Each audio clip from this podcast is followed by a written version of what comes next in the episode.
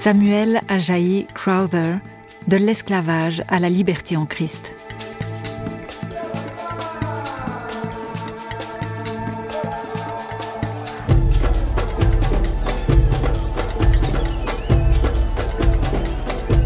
Explorateur, linguiste et premier pasteur noir de l'église anglicane, Samuel Ajayi Crowther est un ancien esclave qui a découvert l'évangile au XIXe siècle en Afrique et qui l'a propagé avec force et conviction, sans jamais renier sa culture et au péril de sa vie.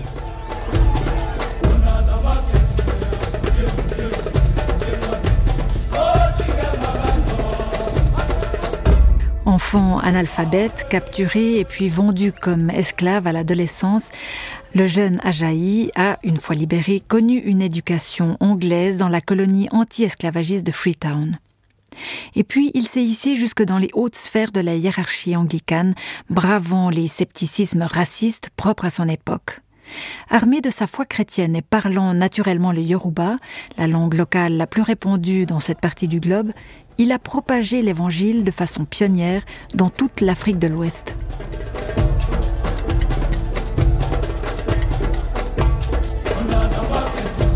Le continent africain a connu une première traite arabe d'esclaves dès le XIe siècle. Des croisades islamiques créent de nouveaux royaumes et effectuent de nombreux raids qui sèment la terreur et divisent les familles. Les explorateurs européens des 18 et 19e siècles vont ajouter un deuxième esclavage en exportant de la main-d'œuvre pour exploiter les terres des colonies du Nouveau Monde. En échange de vieux fusils, de tissus, de verroteries, ils achètent des esclaves à plusieurs de ces royaumes africains qui font office de rabatteurs. Ils revendent ensuite la marchandise à Cuba, la Nouvelle-Orléans, Saint-Domingue, Bahia ou en Guadeloupe. Cette traite atlantique qui ponctionne entre 20 et 50 millions de personnes pénètre profondément l'Afrique noire. Pour un esclave qui arrive vivant sur un marché du Nouveau Monde, cinq autres meurent tués dans les razzias ou épuisés dans les marches forcées vers la côte alors qu'ils sont enchaînés par le cou. Plusieurs succombent aussi au cours de l'effroyable traversée à bord de bateaux négriers où les captifs sont entassés dans la cale, en pleine obscurité, serrés les uns contre les autres et pourrissant dans leur déjection à leur vomissement. Samuel Ajayi Crowther a connu les deux trafics.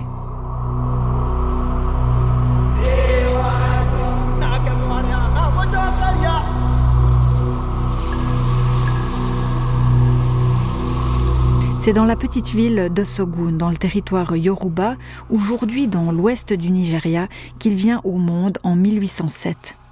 À sa naissance, un devin a cette parole prophétique en indiquant à sa mère que le petit Ajaï ne sera dédié à aucun des 400 dieux de la tribu, mais qu'il sera au service du Dieu Tout-Puissant, le Dieu du ciel, le Créateur. Le papa est paysan et tisserand. L'époque est dangereuse. L'empire Yoruba se dissout progressivement au profit de nouveaux empires du Nord dont les raids se succèdent. À l'âge de 13 ans, les 3000 habitants de la ville sont attaqués. Ajaï se rappelle qu'il faisait beau ce jour-là. D'habitude, les rafles d'esclaves avaient lieu tôt le matin, et plus tard les habitants pensaient être en paix. Ajaï travaillait avec son père au métier à tisser et sa mère préparait leur repas. Dans une lettre à un ami, il rapporte les ennemis responsables de ces guerres étaient principalement des musulmans d'Oyo, qui étaient nombreux dans mon pays, avec les foulas et des esclaves étrangers qui avaient échappé à leur maître. Ils formaient ensemble une troupe d'environ vingt mille personnes, une force redoutable qui terrorisait tout le pays. Depuis plusieurs mois, ils dévastaient le royaume Yoruba. On voyait parfois des volutes de fumée noire s'élever au-dessus d'un village en flammes. Mais Osogun n'était jamais attaqué. C'était une place trop bien défendue et ses habitants se croyaient à l'abri du danger. Une demi-heure après l'alerte, la ville fut encerclée, la résistance submergée et un flot d'ennemis pénétra dans la ville. Les hommes crièrent aux femmes de fuir vers la forêt, mais les maisons brûlaient déjà.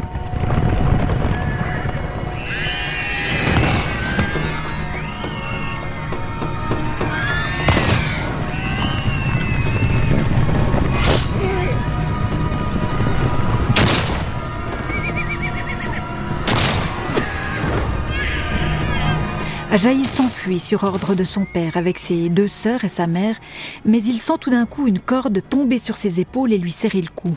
Il est pris comme une bête. Il voit encore au loin son père les armes à la main, qui mourra au combat. Et puis il voit sa mère et ses deux petites sœurs également prisonnières. Avec des centaines d'autres, il marche en direction de la ville d'Isehing, où Ajaï est échangé contre un cheval. Dans une ville suivante, à Ijaïe, il est vendu à une femme musulmane. Il essaye par deux fois de s'étrangler avec la corde de son pagne, préférant la mort à l'esclavage, mais il n'y parvient pas.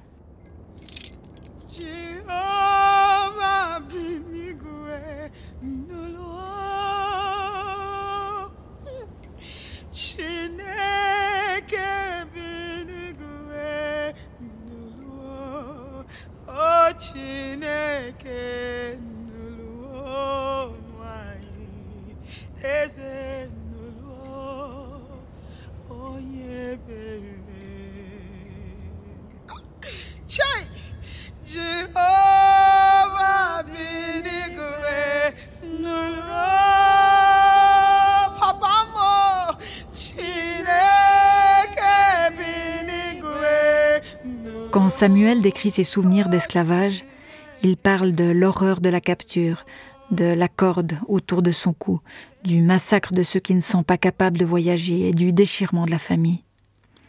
Ajaï change six fois de main avant d'être vendu à des marchands portugais pour le marché transatlantique. Après des jours de marche, un trajet en pirogue, le premier homme blanc qu'il voit dans la colonie de Sierra Leone le terrorise, de même que la grande étendue d'eau dont les rouleaux se brisent sur la plage avec fracas. Embarqué sur un navire négrier dès la nuit tombée, celui-ci fait demi-tour à l'aube et les prisonniers sont libérés sous l'impulsion d'un groupe anti-esclavagiste, pour la plupart des chrétiens, qui font partie notamment du groupe associé au combat de William Wilberforce. En effet, suite à l'abolition de la traite d'esclaves par le Parlement britannique en 1807, Freetown, ville libre en français, a été fondée par les abolitionnistes sur la côte sierra-léonaise. Elle est devenue une base pour un escadron naval qui fouille les navires pour voir s'ils ont des esclaves. Freetown, c'était la ville qui accueillait les affranchis. Le navire portugais sur lequel Ajaï est prisonnier est donc intercepté par un de ses escadrons navals britanniques au mois d'avril 1822. Comme des milliers d'autres déracinés et désorientés de l'intérieur africain, il débarque et loge dans l'internat de la mission anglicane.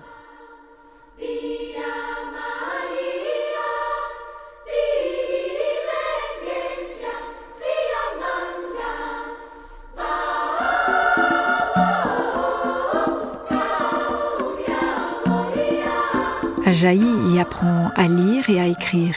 Il dira plus tard vers la troisième année de ma libération de l'esclavage de l'homme, j'ai été convaincu qu'il existait un état d'esclavage encore pire que le premier, l'esclavage du péché et de Satan.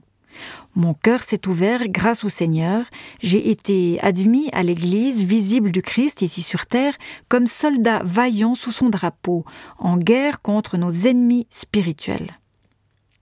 Et puis en s'appropriant les paroles de l'apôtre Paul, il dit aussi que Dieu a envoyé son Fils afin qu'il me rachète. Je ne suis plus esclave, mais fils. Baptisé en 1825 par le révérend Rabban de la Société missionnaire de l'Église anglicane, il prend le nom de Samuel Crowther. En plus d'une éducation scolaire, il ajoute la menuiserie à ses capacités traditionnelles. Sur demande du révérend qu'il a baptisé, il fait ses premiers pas en linguistique en étudiant sa langue d'origine, le yoruba, et d'autres langues africaines.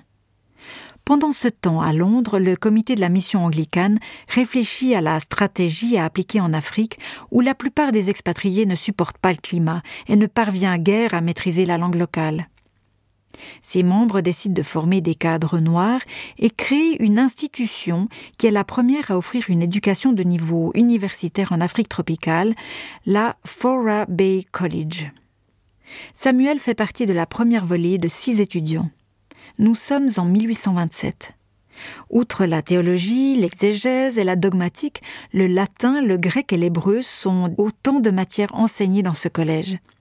Samuel y ajoute l'arabe et l'étude du Coran pour pouvoir non seulement traduire la Bible dans les différents dialectes africains, mais aussi approcher les chefs des tribus musulmanes. En 1829, il épouse euh, Suzanne Aseno Thompson, ancienne esclave comme lui, devenue libre à Freetown. Ensemble, ils auront six enfants.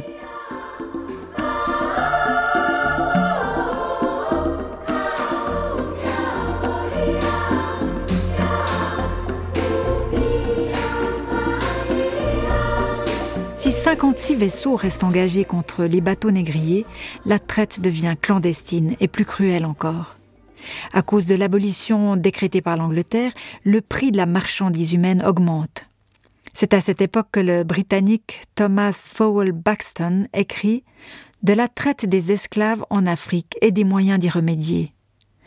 Dans ce traité, il développe la thèse que la valeur de l'homme ouvrier agricole l'emporte sur celle de l'homme marchandise ce qui recoupe les conclusions de l'économiste Adam Smith, pour qui le travail rémunéré d'hommes libres coûte moins cher que le travail gratuit d'esclaves. Chrétien convaincu, Thomas Fowell Baxton succède à William Wilberforce à la tête du parti anti-esclavagiste du Parlement britannique. Et il lance en Afrique un programme Bible et charrue pour développer la culture et le commerce. La découverte du fleuve Niger, qui permet l'acheminement d'esclaves de l'intérieur des terres jusqu'aux côtes, est alors décisive. Une expédition d'envergure est mise sur pied en 1841, avec, en plus de divers interprètes, deux représentants des sociétés missionnaires de Freetown, un missionnaire allemand et Samuel. Mais l'expédition qui a suscité beaucoup d'enthousiasme se solde par une tragédie. En deux mois, 130 des 145 Européens engagés dans l'aventure sont atteints de fièvre et 45 d'entre eux en meurent. Neuf autres décèdent notamment à la suite d'accidents de voyage. Résultat à Londres, il faut former davantage d'Africains, comme Samuel Crowther, dont les analyses fines et les connaissances des langues ont été plus qu'appréciées au cours du périple, et qui résistent, lui, au climat. Cette expédition du Niger met donc en avant ses qualités et décide de sa venue en Angleterre pour être ordonné pasteur anglican en 1843, une grande première dans le clergé britannique.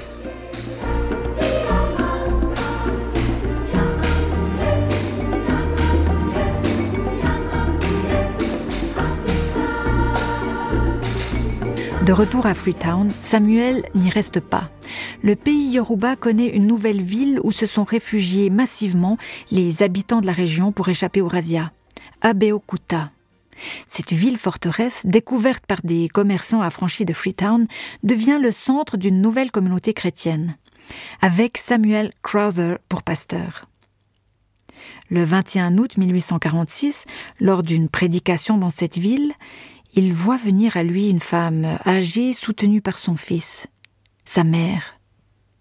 Quand elle me vit, elle se mit à trembler.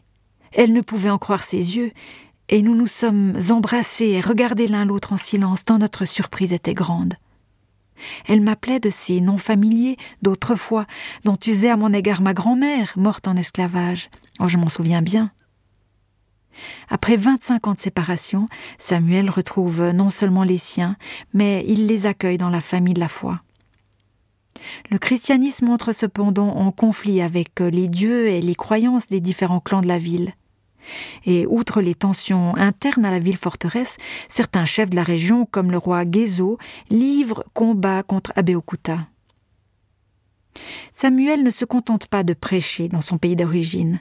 Il se rend à nouveau à Londres pour présenter la cause de ses compatriotes poursuivis par le fléau de l'esclavage. En 1851, il voit les ministres du gouvernement, il est reçu par la reine et le prince Albert. Il parle aussi lors de réunions dans le pays entier et il fait une grande impression. Cet ecclésiastique noir, bien formé, sobre, éloquent, fait mouche. L'année suivante, une escadre anglaise se rend sur place, au pays Yoruba, et chasse notamment un homme de pouvoir cruel, complice des négriers. Lui succède un chef légitime qui s'engage à supprimer les sacrifices humains et la traite des esclaves, et qui débute l'exportation de coton jusque sur les marchés de Manchester.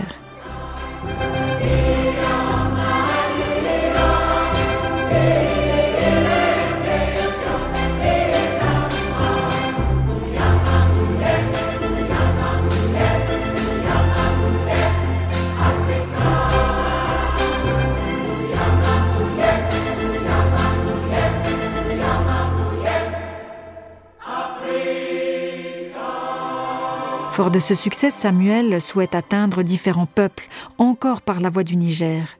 Convaincu toujours que pour mettre fin à l'esclavage, il faut le remplacer par un commerce légitime, il s'associe à un commerçant écossais et il entre dans le delta de la rivière pour découvrir les territoires inconnus de l'Est.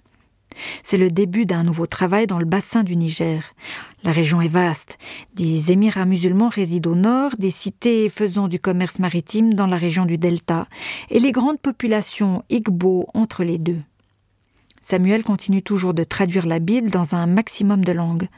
Il a des rapports aimables et courtois avec les dirigeants musulmans et ses écrits révèlent des discussions diverses avec les souverains, les tribunaux et les ecclésiastiques. Après bien des années d'expérience, j'ai trouvé que la Bible, l'épée de l'Esprit, doit lutter sa propre guerre par la direction du Saint-Esprit, a-t-il écrit. Il n'est ni un grand érudit ni un spécialiste de culture arabe, mais il développe une approche de l'islam dans son contexte africain qui montre la patience et la volonté d'écouter, deux qualités qui marquent l'ensemble de sa méthode missionnaire. La foi musulmane est exprimée en arabe, L'espérance chrétienne se dit en Hausa, en Noupé ou en Yoruba. Pour Samuel, le credo prend tout son sens quand il s'incarne dans la langue d'origine. Il prône alors une Église indépendante qui se gouverne et se propage avec un pastorat complètement indigène. Il devient naturellement celui qu'on a appelé par la suite le père de l'Église en Afrique noire. Mais l'âge venant, il est la proie de jalousie, et son travail et sa vision sont écartés, voire récupérés, au profit de missionnaires européens. Ceux-ci suppriment tout bonnement ou mettent à la porte son personnel. En 1891, Samuel meurt. Un évêque européen lui succède. L'Église autonome et l'indigénisation de l'épiscopat sont abandonnés. Sous cet échec apparent et momentané, le feu couve cependant, car l'héritage de Samuel Ajayi Crowther, qui a vécu l'Évangile comme une libération et qui s'est fait l'apôtre d'une foi chrétienne essentiellement africaine et missionnaire, a été transmis à toute l'Église d'Afrique.